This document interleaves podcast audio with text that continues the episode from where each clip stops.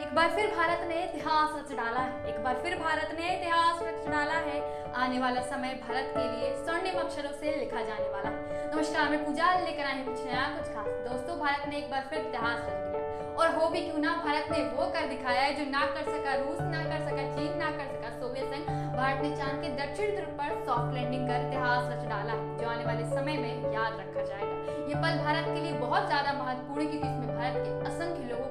का ज्ञान असंख्य लोगों का विज्ञान असंख्य लोगों की मेहनत थी और सबसे पहला और सबसे आखिरी अगर किसी का डेडिकेशन था तो विक्रम सारा भाई और डॉक्टर एपीजे अब्दुल कलाम का थे, जिन्होंने भारत के लिए सपना देखा था कि भारत साइंस में बेटर करेगा और खुद को प्रूव करेगा। जो भारत का मखौला उड़ाते हैं ना, वही एक दिन भारत पर सलाम ठोकेंगे। ये सपना जो हमारे लोग देख कर गए थे, आज वो भारत ने पूरा कर डाला।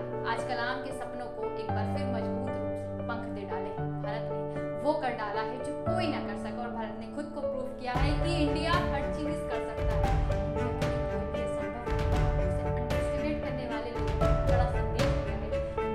हमेशा बेहतर